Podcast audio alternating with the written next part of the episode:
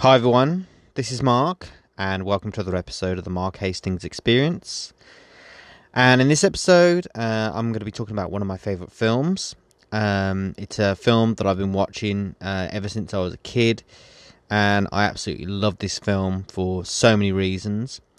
And without further ado, the film that I'm talking about is uh, the 1992 American comedy film Home Alone 2 Lost in New York uh, which, uh, as you may know, is a sequel uh, to the 1990 film Home Alone. Uh, the uh, the film stars Macaulay Culkin, um, Joe Pesci, Daniel Stern, John Heard, Tim Curry, Brenda Fricker, and Catherine O'Hara. And um, as I say, it's one of my favourite films. Um, and uh, I originally did a uh, a review of the original Home Alone uh, film uh, back in episode fifty five uh, in season two of um, the Mark Hastings Experience uh, um, back last year on December the seventeenth, twenty twenty. but this year, I thought that I would um, I would talk about um, the the sequel to to Home Alone, uh, which uh, is a film that I I like um, better than the original actually, um, and there are there are many reasons for that.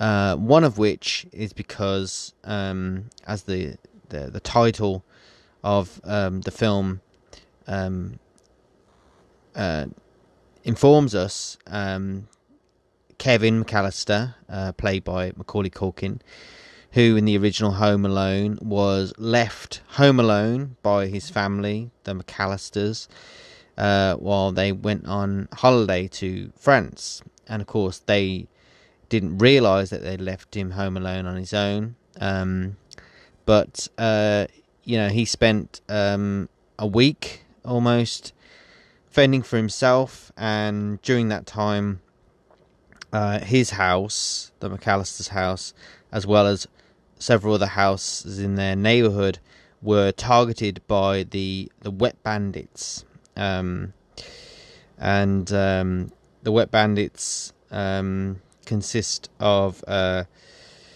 um, a, a, group of um, um, burglars and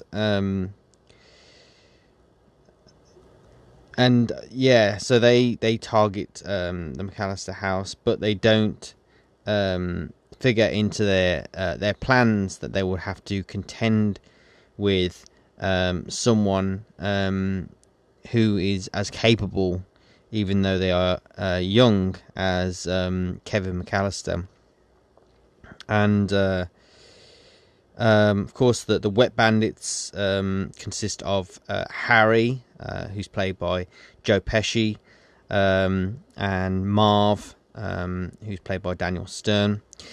And they return in Home Alone uh, 2, uh, even though in the original Home Alone film they were eventually captured um, and uh, arrested and sent to prison.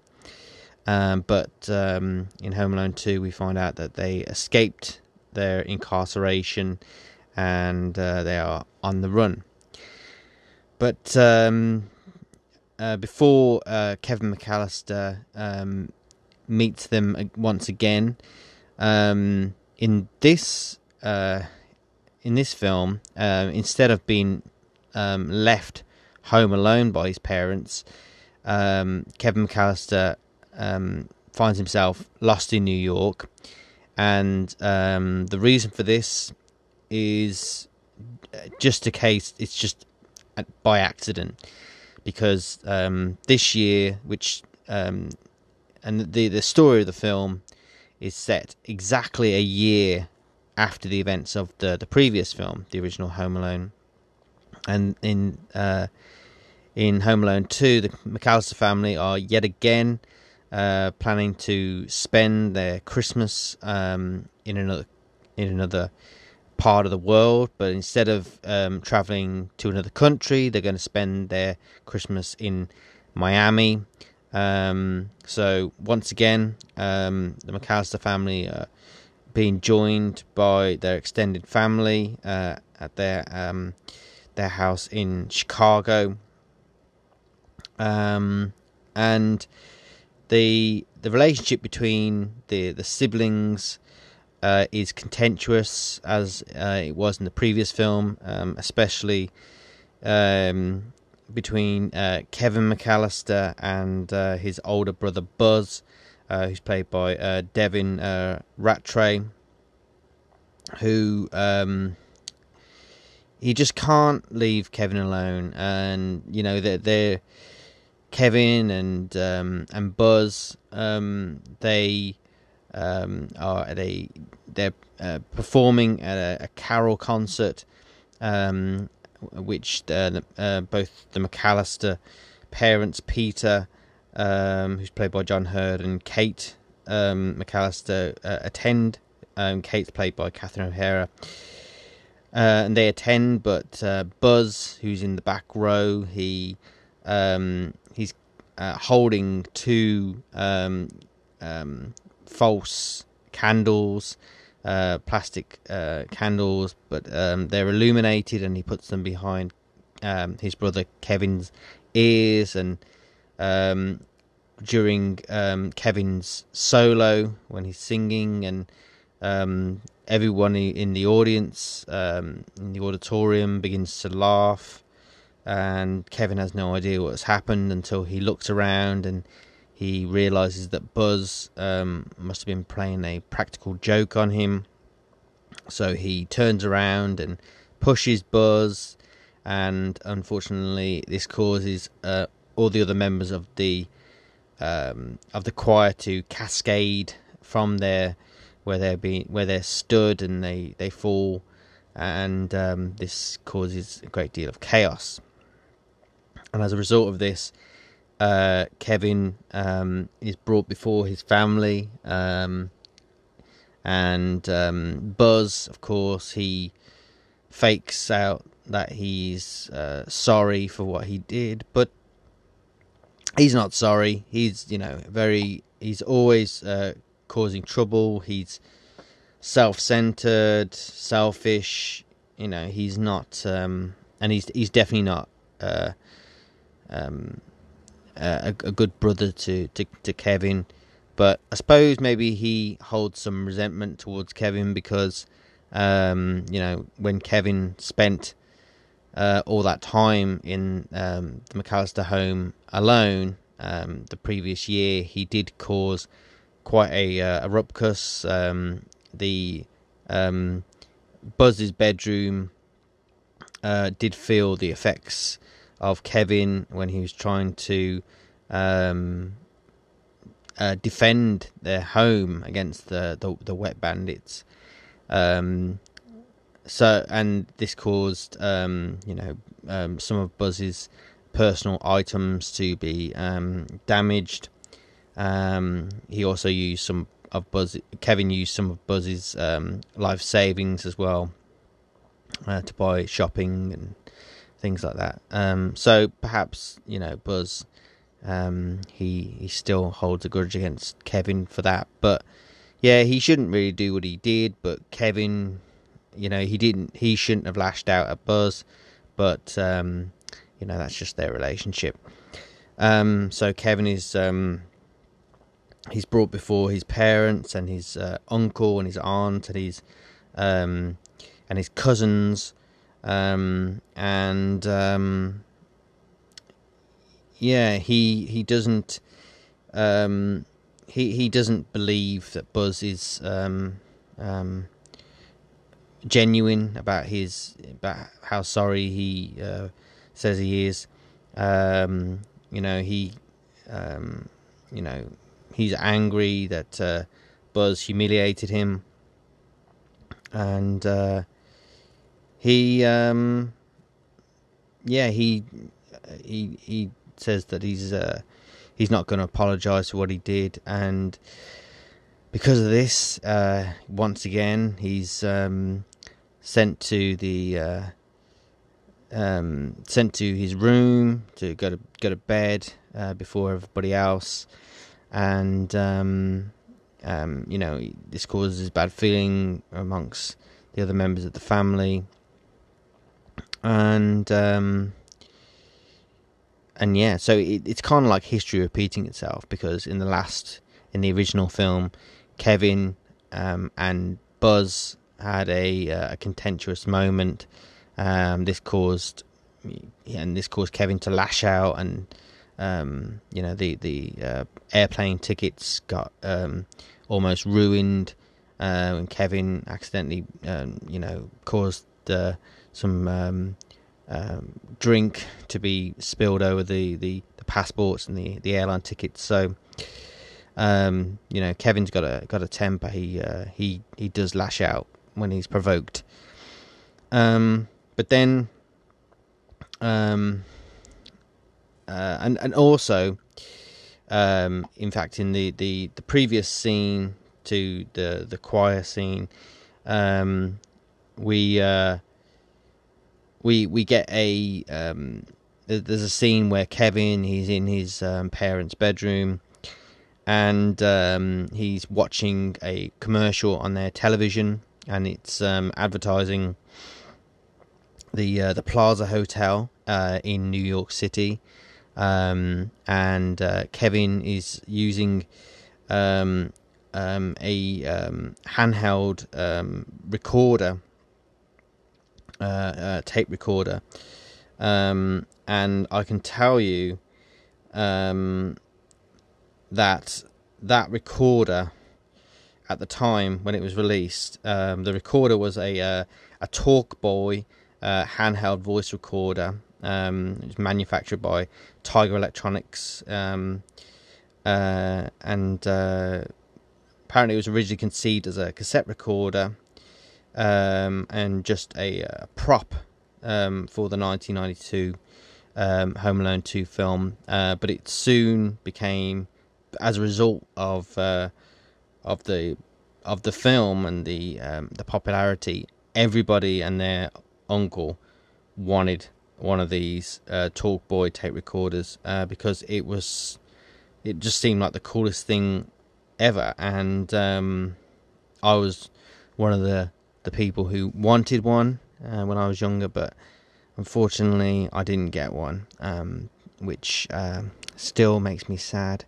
And every time I, I, I, see Home Alone 2, I think to myself, oh, I still want one of those. I don't know what I'd do with it, but I still want one of those because Kevin had it.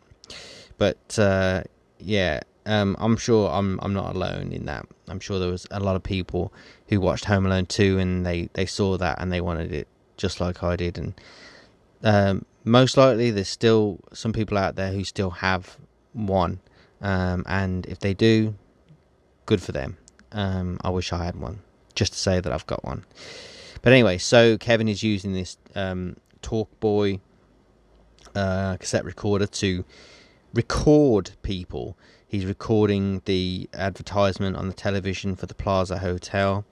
Um, he goes um, into he has to go into the bathroom uh, to um, get something, but um, his uncle Frank's in there and he's taking a shower, and um, his uncle is singing in the shower. Um, so uh, Kevin is amused by this, so he decides to use his Talkboy tape recorder to record um, his his Uncle Frank, uh, who's played by uh, Gerry um, Bamman, um, who is um, Kevin's uh, father Peter's uh, older brother, and um, Frank, uh, when he, he notices that Kevin is uh, is in the bathroom, recording him, he lashes out at him, he calls him, um, you know, all these kind of things, says just get out of get out of here, which Kevin does. Uh, but uh, Kevin retains the recording um, of uh, of his uncle Frank. Um, but then in the morning, um, the morning of um, the the family's flight to uh, Florida, um, yet again, the McCallister family oversleeps. Uh, their alarm doesn't go off when it's supposed to, and once again, there is a big rush to um, get changed, uh, gather their belongings, make sure they've got all their tickets and passports and everything. And um, this is when we we get the uh, um, the, the, the great score of um, John Williams starts to um, start up, um, which is one of my favourite scores. Um, I think the uh, the the the uh, the name of the, the track is uh, "We Overslept Again," which is the same track as the the one that uh, played in the original Home Alone when they McCallisters awoke and they were started going into a, a crazed state where everybody uh, in the house is rushing around trying to get ready because they have to get to get into the um, the, the taxis that are going to take them to the uh, to the airport um, so that they can you know board their flight and go on their go on their vacation uh, for Christmas. Um, and um, uh, once again, um, everybody leaves the house. Um, Kevin's uh, mother, um, um, she gets her uh, half of the of the tickets. she has seven, and uh, Kevin's uh, aunt uh, Leslie um, she has the other seven tickets, and that makes a total of 14, to a total of 14 people going on holiday. Um, and they they all get into the into the, the taxis, taxi vans, uh, but um, there is no sign of Kevin. Uh, but but um, um, um fortunately, um, Kevin's mother uh, remembers Kevin and she says, "Where's Kevin?" And to her delight, um, uh, uh, Kevin, who is sitting in the, the front seat of the van, he turns around and says, uh, "Yeah, I'm here." Takes his ticket uh, from his mother, Kate, and um, then the whole family goes to the airport. And seemingly everything is going to go to plan. Uh, the McCallisters are actually going to go on holiday. They're going to um, all stay together. No one's going to get left behind. You know, it's going to be a successful vacation. Um, but, however, uh, when they reach the airport, um, Kevin uh, needs some batteries for his Talkboy um, tape recorder. Um, and um, he asks uh, his his father as soon as they get out of the taxi if he can have some batteries. His father says he's got some batteries in his bag, um, in his hand luggage. Um, and Kevin, he says, "I'll give you them in a minute," but Kevin can't wait. So Kevin uh, decides to um, pick up his father's um, satchel that has um, um, all manner of things like um, spending money and all of Kevin's father's uh, personal belongings. And, you know, Kevin is just genuinely just looking for some um, batteries, but then he, he sees that there are other, st- other things in the, the bag and all he's focused on is just getting some batteries for his Talkboy um, tape recorder. Uh, but um, his father thinks um, that uh, Kevin's just trying to be helpful, so he says, "Oh, you're to hold my bag? Or you hold my bag?" And then there is a massive rush by every member of the McCallister family to the um, to the gate, um, so that they can board their plane. And uh, the um, the, the, the, the music is just oh you, you couldn't have Home Alone without the incredible music by John Williams. Um, so yeah, they're, they're they're racing through. Every member of the McCallister family is racing through um, the, the the terminal, uh, trying to find the right gate. and um, but Kevin, you know, he's having some trouble putting the batteries in while he's running, so he has to stop. Um, and in the uh, the brief moments that it takes him to put batteries in um, his TalkBoy video record uh, tape recorder, um, he next thing he does, he looks up and he thinks he sees his father. Uh, rushing, he's wearing a, a tanned um, trench coat, uh, long coat, um, and um, he thinks, "Oh, there he is. There's his dad." So he rushes to try and catch up with him. Um, but um, unfortunately, there is another man who um, is uh, buying something from a store in the departures lounge, uh, who has and who's wearing the exact same tanned coat and also beige coloured um, um, trousers and kind of like looks very similar from the back, like uh, Kevin's dad, but he has a this man has a a mustache which Kevin's father doesn't have.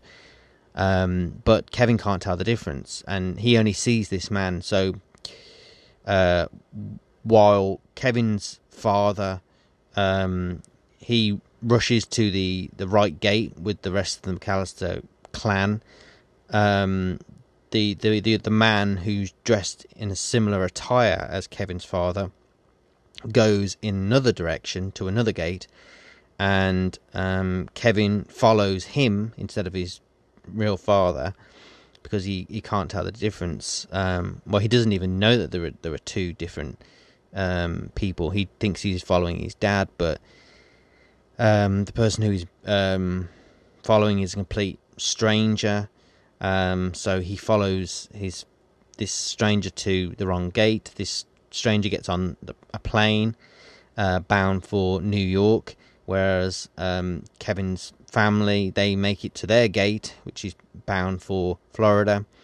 Uh, but there is such a rush there, and because the the plane is boarding, um, uh, Kate uh, McCallister and um, and Peter McCallister they they don't have time to make sure that everybody gets on the plane, and uh, but the the the attendants, uh, flight attendants there, um, um, in tell um, both Kate and um, and Peter that they'll, they'll they'll make sure that everyone gets on the plane. Don't worry, just go to your seats. Uh, the plane will be taken off soon.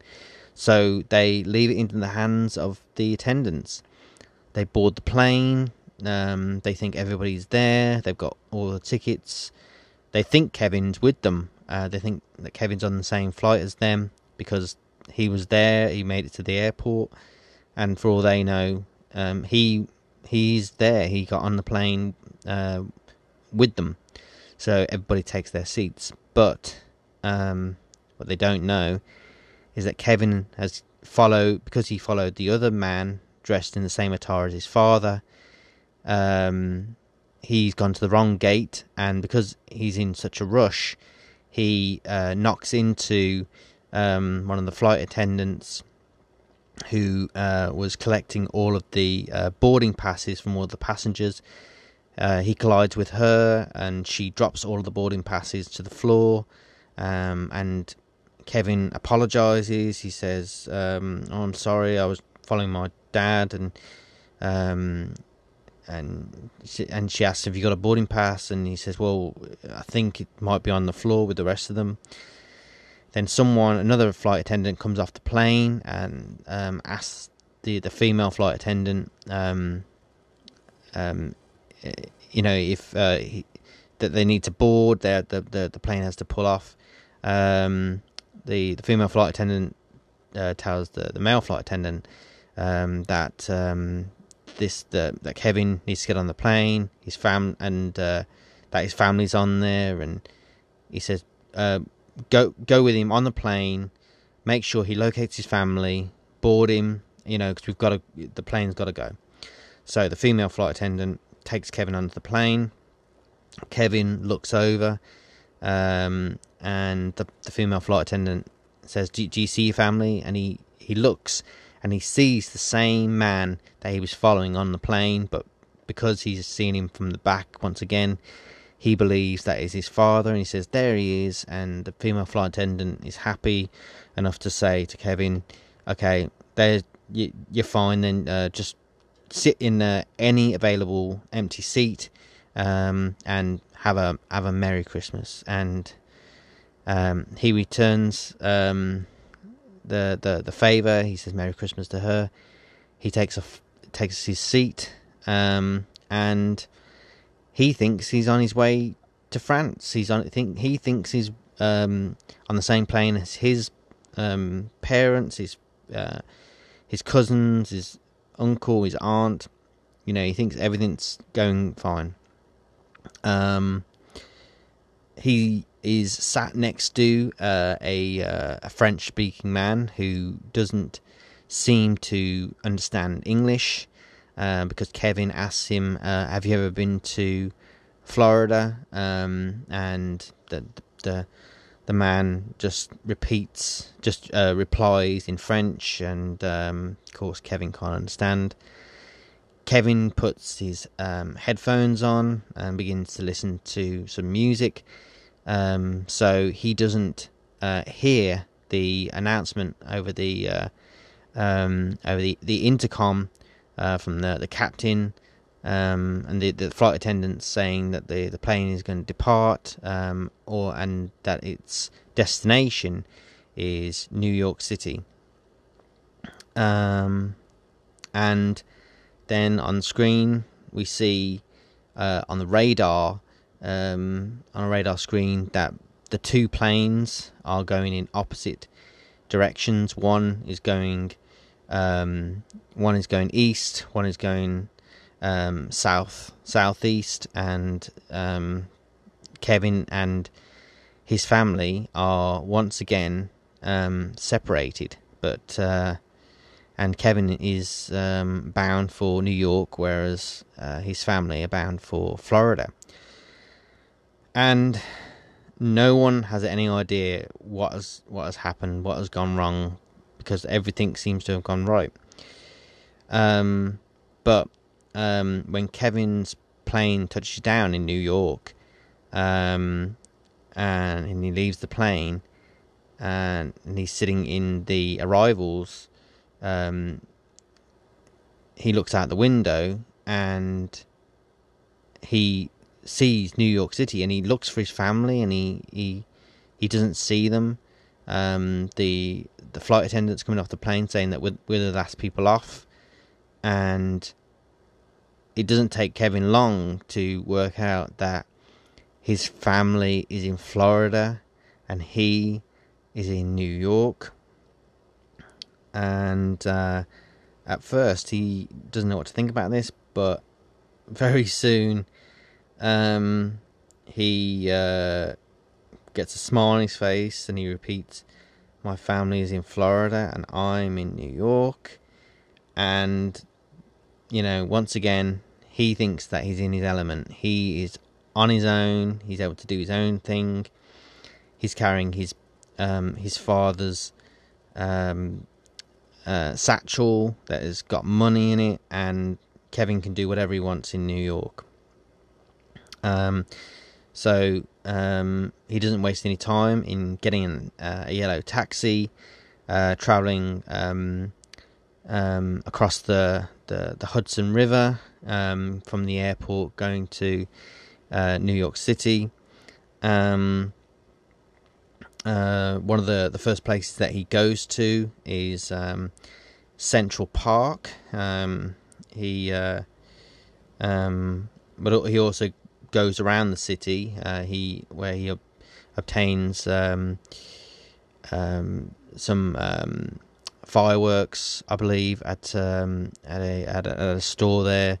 Um, then he goes through Central Park, like I say, uh, before encountering who to him appears to be this frightening and stern-looking homeless woman um, who is feeding these um, pigeons, um, and uh, you, you know, at first she's a he, he he's scared of her and um, Pigeon Lady, as she's credited as, um, is um, played by uh, Brenda Fricker, who I remember um, from the the British uh, medical um, show um, Casualty. Um, you know, she's a uh, very famous, well-known actress uh, over here in uh, in the UK. She's an, originally an Irish actress, uh, but she's had a, a long um, career that spanned uh, six decades on stage and on screen. Um, but uh, yeah, I um, I remember her in uh, the role that she was in in um, Casualty, which uh, was on uh, BBC One, um, and she was in I think about sixty five episodes of that. Um, but yeah, so she plays Pigeon Lady, and because of her outward appearance, she scares Kevin, and this causes him to to rush off. Um, then he gets an idea of um, staying somewhere um, for the night, uh, or uh, for the inter- intermediate um, an intermediate time uh, before he can, um, you know, find a way to get reunited with his family.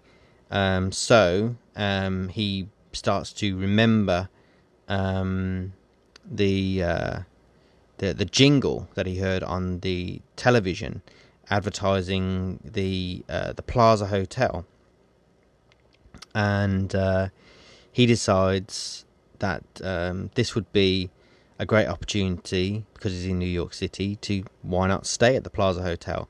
He has his father's um, credit cards, um, and there is a function on the um, on the the TalkBoy handheld video uh, uh, voice recorder in which you can lower the pitch of your voice.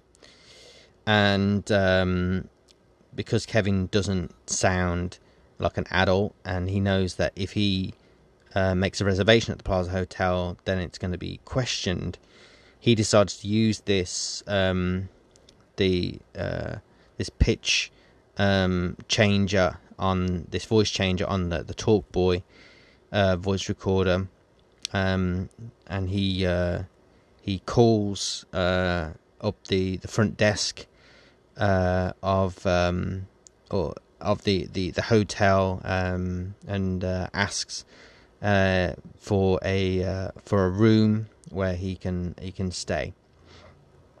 And um, he uses, uh, as I said, his father's credit cards to um, uh, to pay for the room, and um, there is a a renowned uh, or an infamous scene when uh, Kevin is um, walking through um, the Plaza Hotel. Um, and it features um, none other than um, Donald Trump, and you probably know this scene. Um, he it's when Kevin's he's walking through the uh, the the the lobby there, and um, um, well, Kevin uh, asks um, a passerby who just happens to be Donald Trump. Um, uh, where the lobby is, and uh, Donald Trump uh, points him in the right direction, and um, Kevin thanks him, and then he uh, he carries on. But uh, yeah, this is a an infamous um, scene, um, um, which uh, so I hear Macaulay Culkin himself has called for um, Donald Trump's cameo to be removed from Home Alone 2 um, but um, in all the versions of Home Alone 2 that I've seen thus far, it uh, still remains, even though you could argue that it's unnecessary. Um, but anyway, so Kevin, he um, finally makes it to the, the, the check-in desk. Um, he he checks in. there is a uh, very stern-looking woman on the on the on the front desk there, um, uh, as well as um, um, the um, very um, um, suspicious um, looking uh, Mr. Hector, the uh, the concierge at the the Plaza Hotel, uh, who's played by Tim Curry, who is um, immediately suspicious of um, of of Kevin, especially because he's he's even though he and his father, as he reports that his father has a reservation, he um, he's not quite convinced that um, Kevin is uh, telling the truth, um, and um, yeah, and yeah, it's just and, and this carries on for quite a while. He even looks over and he asks uh, the um, the, uh, the the bellhop at the Plaza Hotel, uh, Cedric, uh, who's played by uh, Rob uh, Schneider, um, to find out um, as much information as he can about um, Kevin, um, who says that his father sent him along um, um, before him because his father had business, and he said he asked for Kevin to come along to the the to the hotel and check in, and he would join him at another uh, later on. Of course, this is a complete fabrication. Kevin's made up the entire story. Um, you know, uh, he's just looking to have a good time, really, in in New York, um, without any consequences. Um, so Kevin checks in, um, and he's you know very happy with the the suite um, that he's booked for himself, um, which you know comes with a butler who um, uh, serves him um, serves him ice cream while he's watching a movie in bed, um, and you know he's just living living the life, um, you know, uh, and while Kevin is uh, living it up in the the Plaza Hotel. The Wet Bandits, uh, Harry and Marv, um, uh, have travelled to New York as well uh, after recently escaping from prison in Chicago. And they start walking through the streets of New York looking for um, somewhere new to, to rob. And um, as they're walking around um, the city, um, Harry played by Joe Pesci, comes up with the idea um, that the best place to to rob um, so close to Christmas would be a um, a, a, toy store. Um, so they they make a plan to um, to target a, a, specific toy store and stay there overnight, so that um, in the morning they can clear out the, the cash register and no one will be um, uh, no one will know what, has happened until it's too late. Um, and of course they they eventually uh, agree uh, on uh, Duncan's toy chest, uh, which is um, a, a, a, a toy store uh, in New York. I don't think it's actually called uh, Duncan's Toy Chest. I think it's uh, it's called something else. But um, that is another uh, iconic um, iconic location um, from Home Alone 2 that everybody remembers, um, especially those of a of a certain age.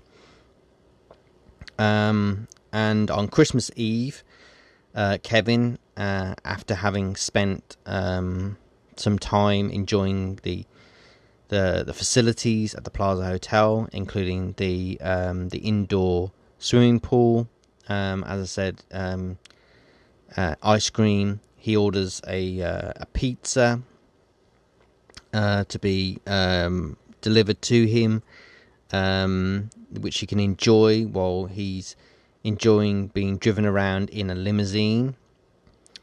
And then uh, Kevin goes and visits um, Duncan's toy chest uh, toy store, uh, where he's looking for something to to buy uh, while he's in he's in New York, and this is when um, he um, he selects um, something to buy. He goes to the cash register, and this is when he um, he encounters the um, philanthropic owner of Duncan's Toy Chest, um, Mr. Duncan,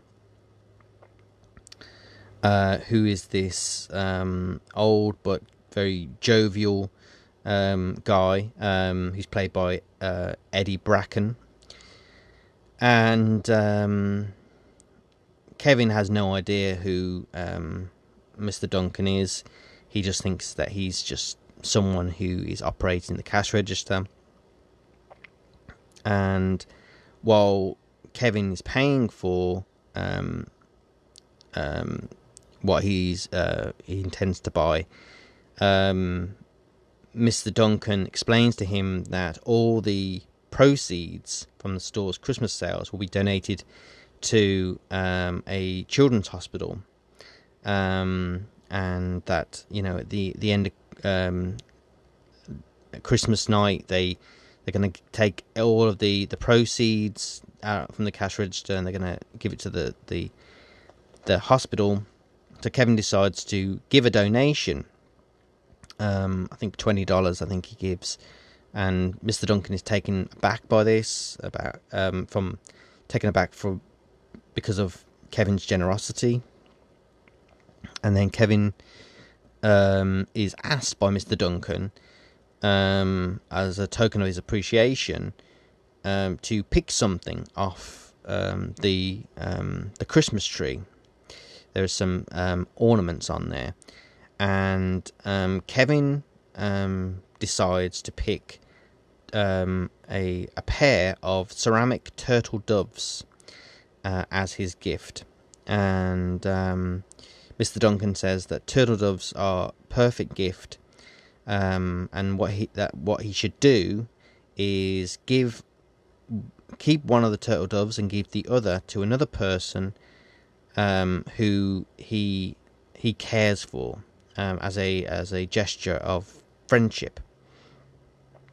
And um, Kevin thanks Mr. Duncan. Mr. Duncan thanks Kevin, and then they part ways.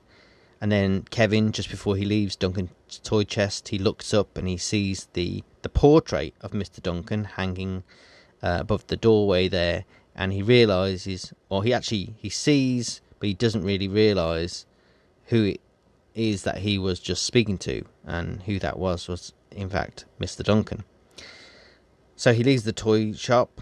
Um, he starts walking down the street, uh, he finds himself at a at a crosswalk, um, and he just as he's crossing, um, he brushes past um, none other than Harry and Marv, um, the wet bandits who have now been renamed by Marv as the Sticky Bandits because he has come up with um, this glove um, that he walks around with, which he enables him to take things that uh, from people when he's passing them by just by literally sticking to them. Um, and he takes several things, um, you know, including a um, a scarf and some gloves and a hat. Um, and when um, Kevin and Harry and Marv pass each other by. At, at first, Kevin doesn't see them. He doesn't recognize um, Harry and Marv for who they are. Um, but um, then um, Harry, he he kind of um, does a double take on Kevin, and he thinks, mm, "I know that. I've just seen someone that I know."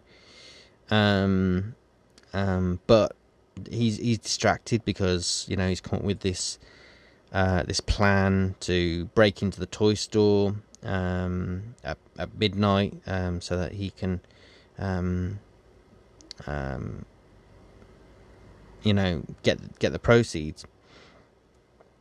Um, but um, then um, they realize both Harry and Marv realize that it is Kevin. They see him, um, uh, and uh, at the another crosswalk, and they go over to him. They um, and Harry puts his hand on Kevin. He because uh, Kevin is looking completely in the other direction, and he says, "Remember us?"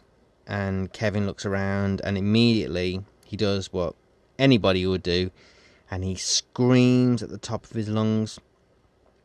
Um, and um, then um, he runs off, um, um, runs towards um, um, Central Park, I believe.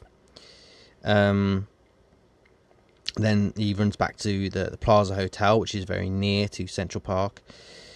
And while Kevin was away, the uh, the concierge, played by Tim Curry, um, did some checking on the credit card that uh, Kevin used to book his room, and to his utter delight, he discovers that the credit card has been cancelled and has been reported as stolen because um, as soon as Kevin's parents and the McCallister family arrived in a very wet and rainy Florida, uh, they went to the police there.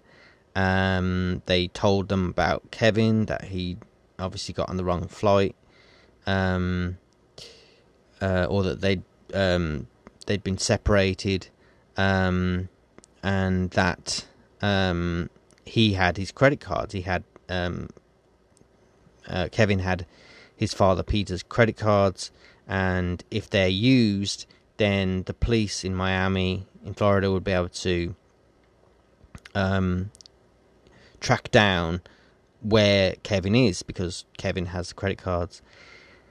So, uh, yeah, so when the concierge, Mr. Hector, played by Tim Curry, checks the, the and runs um, um, Peter McCallister's credit card once again.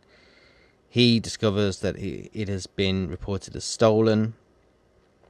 So when Kevin returns to the Plaza Hotel, the concierge is waiting for him outside, and he immediately confronts um, Kevin, saying that he knows that um, the that he's um, he's booked a um, a room under false pretenses, and um, yeah, then um, Kevin rushes into the, the hotel. He rushes back to his room. Um, the uh, the concierge, um, as well as Cedric, the the the bellhop, um, and um, some of the members of uh, of staff um, rush up to um, the the room that Kevin uh, has been staying in, and um, uh, and they go into uh, the the the hotel room of Kevin. Kevin immediately um, rushes um, to turn on the the television, um, which is uh, pl- which immediately starts to play the the, the movie that um, Kevin is uh, is a fan of, um, which is like a gangster kind of a movie, uh, in which the, the main character asks um, his visitor who he thinks he is, what what he thinks he's doing. Um, of course, the concierge thinks that this is really someone in the room, um, which is a bit unbelievable, really. But you know, if you go along with it, you can um, you you can you can believe if you if you you know dis, um, relieve yourself of um, disbelief. Uh, but anyway, so they all uh, fall for it, fall for Kevin's uh, plan um, he um, dupes them and makes them believe that uh, someone is actually in the room. That you know Kevin is working with someone that you know may or may not be his father, and that the person may or may not be armed. Um. Um. But yeah, so um, Kevin thinks that he's he's um, you know one up them, um, and um, Kevin um, unfortunately is uh, you know he, he he's well fortunately he's got a, he seems to have got away with it, um, but um, Kevin decides to pay a visit to uh, his uncle's townhouse. Um, his father, Peter's brother. Um, however, he discovers that the, the house is vacant because uh, it's undergoing uh, renovations. Um, um, then Kevin walks through Central Park, and once again he um, encounters the pigeon lady, who he uh, um, is has a, a much more amiable um, and friendly um, conversation with this time, and uh, she offers to take Kevin somewhere, uh, which uh, somewhere where she loves to go to, and which she um, is um, she believes is one of the most magical places to go to. And what she where she's referring to is Carnegie Hall, um, and um, she takes him up to the roof, um, to the rafters, so that they can see all of the performers performing at Carnegie Hall. And it is there when and where she, um, the pigeon lady, explains to Kevin um, how she that her life collapsed basically after um, the the person who she loved um, left her. Their their relationship um, um, disintegrated. And but Kevin says encourages her not to give up. He says that um, you that she should learn to trust people again. Um, um, but she explains that you know once your heart's been broken, it's very hard to trust again, and you know it's not as simple as it as it may seem. Um, um, but Kevin, you know, he's obviously an optimist. He he he always has a um, um, um, an example um, to to give when he's trying to talk to someone uh, about why they should do what they he believes they should do to make amends. Um, and um, he um, he um, says that you know he's done a lot of things wrong in his life, um, but um, and but she says that if you know one good deed can make up for all the other um, misdeeds that he may have done.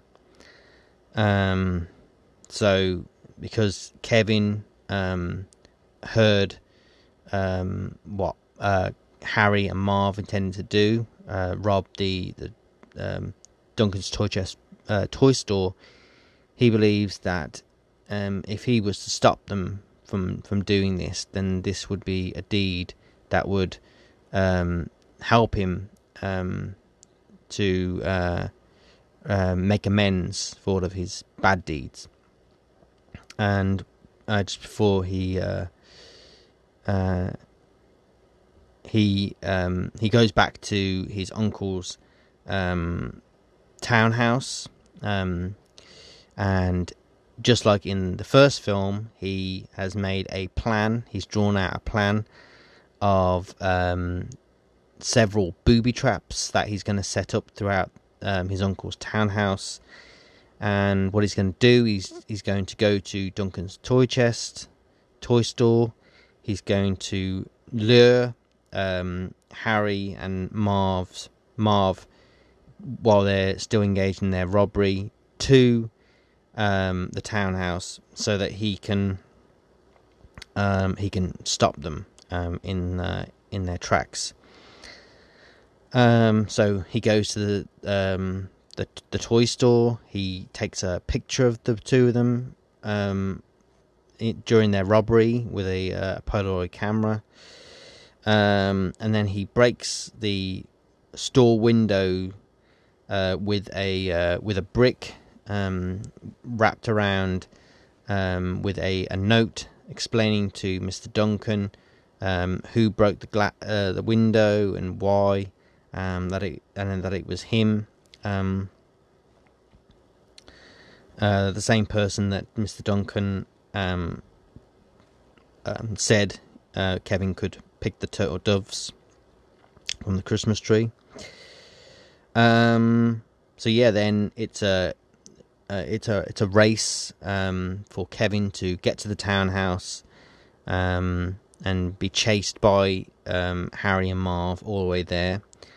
And while they're there, while they attempt to follow him inside, they are confronted by many different booby traps, um, including um, the the uh, the ever ready um, uh, blowtorch and um, to the head that uh, Harry um, gets, and um, there are other encounter. The, the the most hilarious shouldn't be hilarious, but the most hilarious moment is when they first arrive at the townhouse and Kevin is on the roof. He's got up there, you know, as fast as lightning, and there are some broken bricks there, and um, he's trying to tempt both Harry and Marv to come in and follow him.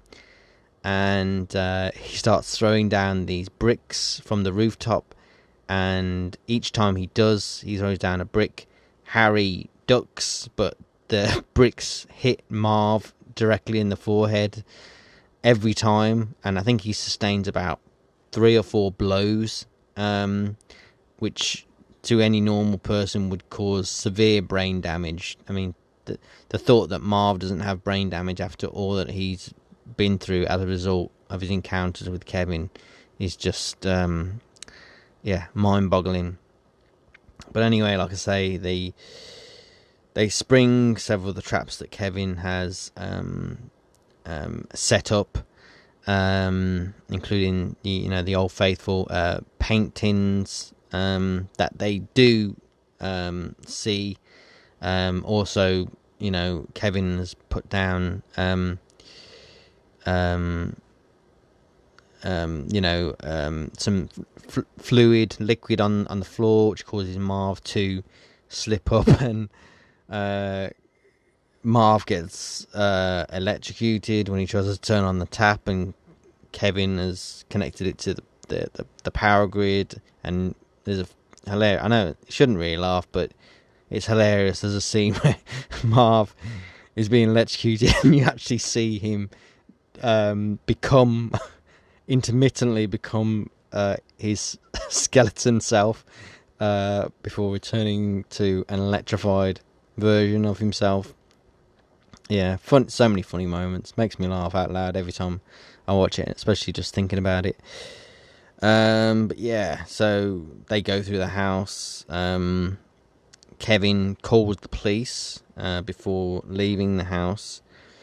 Um, and yeah, as I say, uh, they, they just pursue Kevin relentlessly.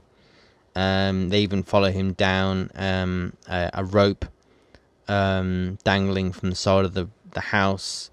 Um, that's um, soaked in kerosene, and Kevin um, sets it alight, and they end up having to let go and fall to the floor. How they don't die and or break their neck, uh, I have no idea, but uh, they just keep going. Um, but uh, eventually, uh, Kevin runs away, um, but not far away from the townhouse, not far away from Central Park. Kevin um, slips up on a, a patch of ice and he finds himself lying on his back. And it is then that he is um, um, he finds himself in the clutches of uh, Harry and Marv, and uh, from then, from there, uh, both Harry and Marv take Kevin into Central Park, um, where they intend to make him pay for what they what he has done to them.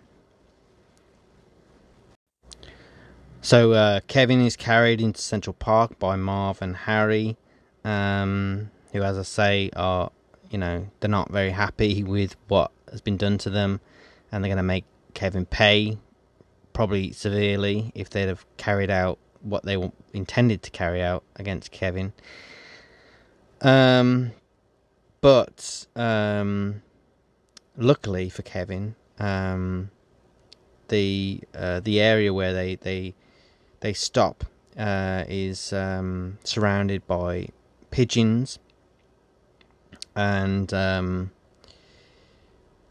um, just before the um, before Ke- uh, before Harry and Marv can do anything to uh, Kevin, um, the pigeon lady um, turns up um, to uh, to help Kevin, and she does this by tossing a bucket full of birdseed over Harry and Marv, who, you know, are covered in everything you can imagine or everything you can't imagine at this point. Um, so the birdseed sticks to them.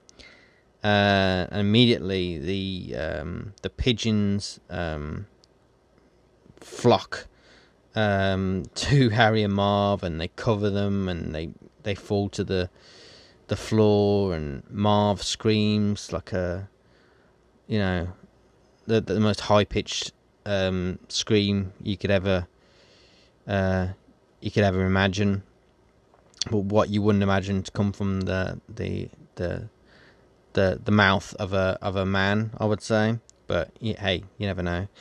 Um, but um, and as a way to signal um, their location to the police, um, Kevin sets off um, some uh, some fireworks, the same fireworks that he bought when he um, initially arrived in New York, um, uh, which scare off the pigeons.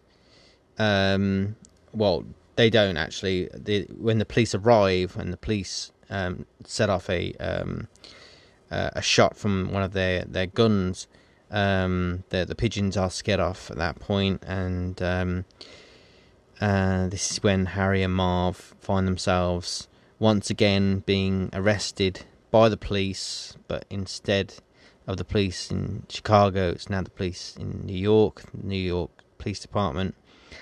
And of course, Marv just can't keep his mouth shut.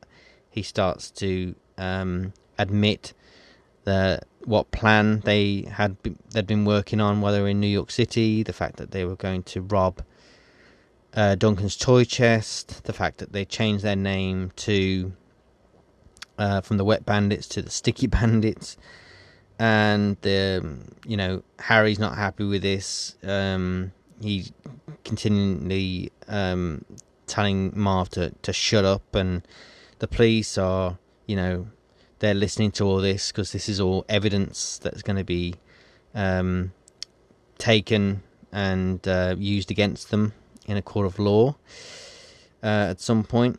Um, and then Harry and um, Marv are taken away.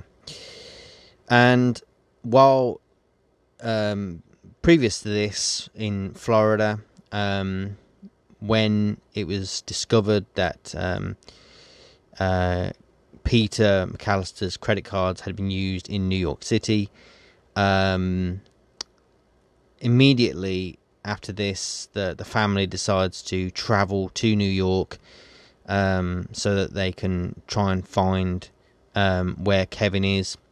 Um, initially, um, Kevin's mother, Kate, uh, played by Catherine O'Hara, she goes out on the streets to go to look for Kevin. Um, and um, after a while, she she's walking the streets. She's she's got a picture of Kevin. She's trying to find out, find where he may be, um, and she encounters um, a uh, a police officer um, who's sitting in his cruiser, um, and she asks them if they've seen her son. Um, they said that, you know there's millions of people in New York City. Finding someone is like finding a needle in a haystack. And she says, "Look, it's Christmas. I've got to find him." Um, but then, and she's trying, and he's trying to the the police officer's trying to get her to think where does she think Kevin may be, and she starts to think, and she says, "Oh, I don't know, I don't know," but then she remembers, um, that Kevin has this fondness for Christmas trees, and we saw this in the first Home Alone actually when um, we saw him uh, cut down a Christmas tree actually from um, the garden um, and then bring it into the house and then start decorating it um, more or less at the same time that uh, Harry and Marv um, decided to um, um, begin their robbery of the the neighborhood and the McCallister's house especially. So Kevin, we see know that Kevin, he's obviously a fan of Christmas and of uh, Christmas trees in particular. So this this is what leads Kate to think that there is nowhere else uh, on Christmas Eve that Kevin would go to rather than one of the most famous Christmas trees in the entire world, that being the one um, that stands uh, at Rockefeller Center. Um, and um, she asked uh, the police officer for his assistance. They immediately um, uh, take her to Rockefeller Center and drop her off there. And as soon as she walks up to where the Christmas tree is, um, she sees Kevin there, who is has come there to make a wish, a Christmas wish, that he can see his family again, um, but especially so that he could see his mother again, even if it is for only a short amount of time. And seconds after, moments after he makes this wish, um, his mother arrives. Um, she calls out for him, and he's a little taken aback because he, he can't believe that his wish was granted that quickly. Um, but um, in short order, he, um, he, Kevin, and his mother Kate are reunited. Um, they embrace one another before Kate takes Kevin back to uh, the hotel where um, the rest of the family are staying. Um, and then the the next scene is when um, uh, Kevin awakens on Christmas Day. He's staying in a large bed in the same room as his um, his cousins and his uh, brothers and sisters, and um, his um, his cousin uh, Fuller uh, played by Macaulay Culkin's real life brother, Kieran Culkin, wakes up and um, says that it's Christmas Day, and in his excitement, he uh, awakens everybody else up. Uh, so he and um, Kevin and um, the rest of their siblings um, go into the the living area of this very lavish uh, apartment um, of this hotel where they're staying.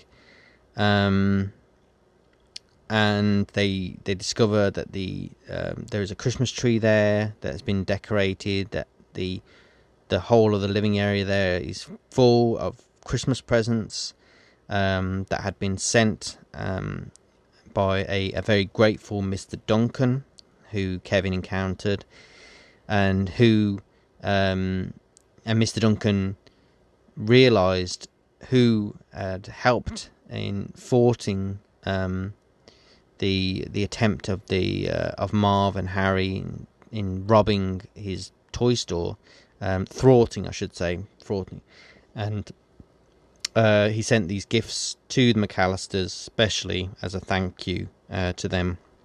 Well, thank you especially to to, to Kevin. Um, then, um, as they uh, are about to start opening the presents, uh, Buzz stops and he says, the first person who should open the first gift should be Kevin because if it wasn't for Kevin, then we wouldn't be staying in this lavish hotel room. We wouldn't be staying in uh, this lavish hotel. We'd be staying in New York on Christmas Day. So um, we have him to thank. And you know, this is um, a moment of reconciliation between um, Buzz and Kevin, as well as the the entire family. Um, so Kevin starts to open his present um, that he's that uh, Buzz throws to him. Then everybody else starts opening their presents that they pick up. Um, but then Kevin um, goes to the window, looking out at um, from his hotel window. He looks out at Central Park, and he has an idea to go to Central Park and seek out um, the pigeon lady, um, who um, he now sees as as a friend, someone who helped him. Um, and he decides to give her the second turtle dove that he had been given um, from the pair that he'd been given by Mr. Duncan, um, saying that um, as long as we both have one of these tur- turtle doves, then we'll always be we'll always be friends. That we'll, we'll both always be friends with one another. And this is a very touching scene, really beautiful scene. I always find. Um, of course, the pigeon lady accepts Kevin's gift of the turtle dove, and then Kevin um, uh, is of course thrilled um, that uh, he and Pigeon Lady are now friends for life. Um, however, um, then the uh, the the bellhop, um, who uh, whose name is Cedric, played by uh, Rob Schneider, brings up the the bill for the room service um, that uh, Kevin has accumulated in um, the time that he spent in um, in the Plaza Hotel, and um, Buzz uh, answers the uh, answers the door, takes the the bill from Cedric, um, then takes it to his father, and one of the last things that we see and hear is um, Kevin's dad uh, shouting um, that Kevin had spent nine hundred and sixty-seven nine hundred and sixty-seven dollars on room service, so loud um, that Kevin can hear his father's voice from Central Park, uh, which prompts Kevin immediately to rush back to the hotel to face the music uh, for what he's done. And that's the end of the film. And um, yeah, it's this uh, Home Alone 2 it's got to be one of my uh, top 10 favorite films ever because it just holds a very special place in my heart. Um, ever since I was a kid, I've been watching this film. And it was this film in particular that made me fall in love with New York City before I ever got the chance to um, to go and in, and enjoy it. Um, luckily, um, in 2013, I was lucky enough to be able to visit New York City and walk around, walk its streets, go to many of the places that Kevin goes to. Um, there's one scene which is a uh, horror, hard scene to watch um, in the film when um, very very not long after Kevin arrives in New York and he goes to um, one of the most iconic places in New York at the time, which of course was the uh, one of the, the towers of the, the World Trade Center, which, as you may know, um, no longer stand as a result of the um, the horrific terrorist attack on New York on um, September 11th, 2001. Um, in place of them now are the um, fountains, uh, the pools of remembrance that stand in their footing. Um, and uh, having been there, it is a moving scene walking around um, where the, the, the towers once stood. Um, but there's a yeah, there is a scene where Kevin he's standing on top of one of the, the the World Trade Center towers, and uh, he's taking a picture um, of the surrounding city, and yeah, it's always um, an emotional. I always think I always watch that, and I think, oh my goodness, you know, and it makes you makes me emotional about what happened and the the the uh, the loss of life that happened on September the 11th. Um, but yeah, so yeah, as I say, watching this film as a kid, many years before I actually got uh, the chance to go to New York and enjoy walking around New York and going to some of the places that Kevin went to, including the Rockefeller Center and um, you know, made me fall in love with New York. And to this day, I, I absolutely adore New York City. Um, it's somewhere that has a very special place in my heart that I think about a lot. Um, and I just love the place. I think it's just one of the most amazing cities on earth. Um, it's so frenetic, so energizing, so um, breathtaking. It really is. And um, ever since I watched Home Alone 2, and I, you know, I heard, you know, about the, the Plaza Hotel and saw these different places. I thought I always thought to myself, I would love to go to New York, love to go to New York. And as I say, back in 2013, I was lucky enough to be able to go there, and um, yeah, it's just as amazing as the as the, the film portrays it to be. Um, so yeah, I I didn't mind being lost in New York myself um, and following in the footsteps of uh, Kevin McCallister. But yeah, so uh, um, I think I'm to leave it there for now. Um, but I just want to say uh, once again, uh, if you haven't seen Home Alone, the first film came out in 1990, or if you haven't seen Home Alone 2, which came out in 1992, then don't waste your time. Um, go and watch them. They're available to watch in many different places, uh, many different mediums, and just enjoy because they're a laugh a minute. They really are. I I love watching them both. Um, of course, there were sequels. Um, there was a sequel to Home Alone 2, which was Home Alone 3, which came out in 1997. But um, and there've been um, other sequels um, um, also with the name Home Alone attached to them, but I don't uh, consider them to be connected. And then I don't think they are supposed to be connected to the original two films that starred Macaulay Culkin.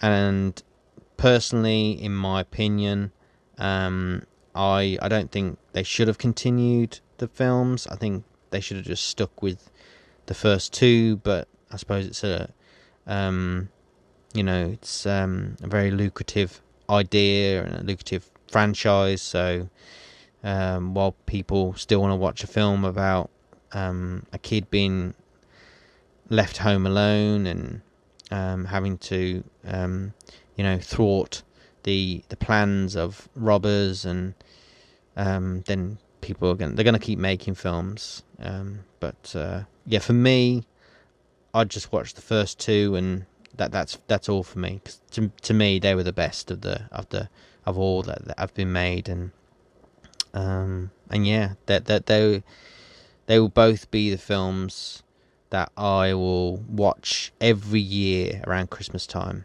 Um, both the first Home Alone film and Home Alone Two, um, because they're just a um, a quintessential um, holiday festive film um, that uh, and it wouldn't be Christmas if uh, uh, they weren't watched, um, especially by me. But uh, yeah, I think I'm going to leave it there for now. Um, just want to say thank you for listening. Uh, I hope you like what you heard, and I'll touch you again soon. Hi everyone, this is Mark. So I hope you did enjoy what you heard in this episode of the podcast. And uh, if you did and uh, you would like to enjoy more of my content, um, I'm uh, a writer, I'm a poet, and I'm an author. Uh, I've written 11 books of uh, poetry uh, and short stories and short novels. So if you're interested in reading some of my poems, my short stories, or the stories within my novels, then you can check them out online on Amazon or um, from the, the book depository or online at uh, Barnes and Noble. And uh, if you want to check out some of my re- most recent uh, poems, then if you head over to uh, markthepoet.me online, then you can check out some of my most recent poems and also some of the poems that I've written uh, in the past. Uh, but yeah, so uh, I hope you like what you heard, and I'll talk to you again soon.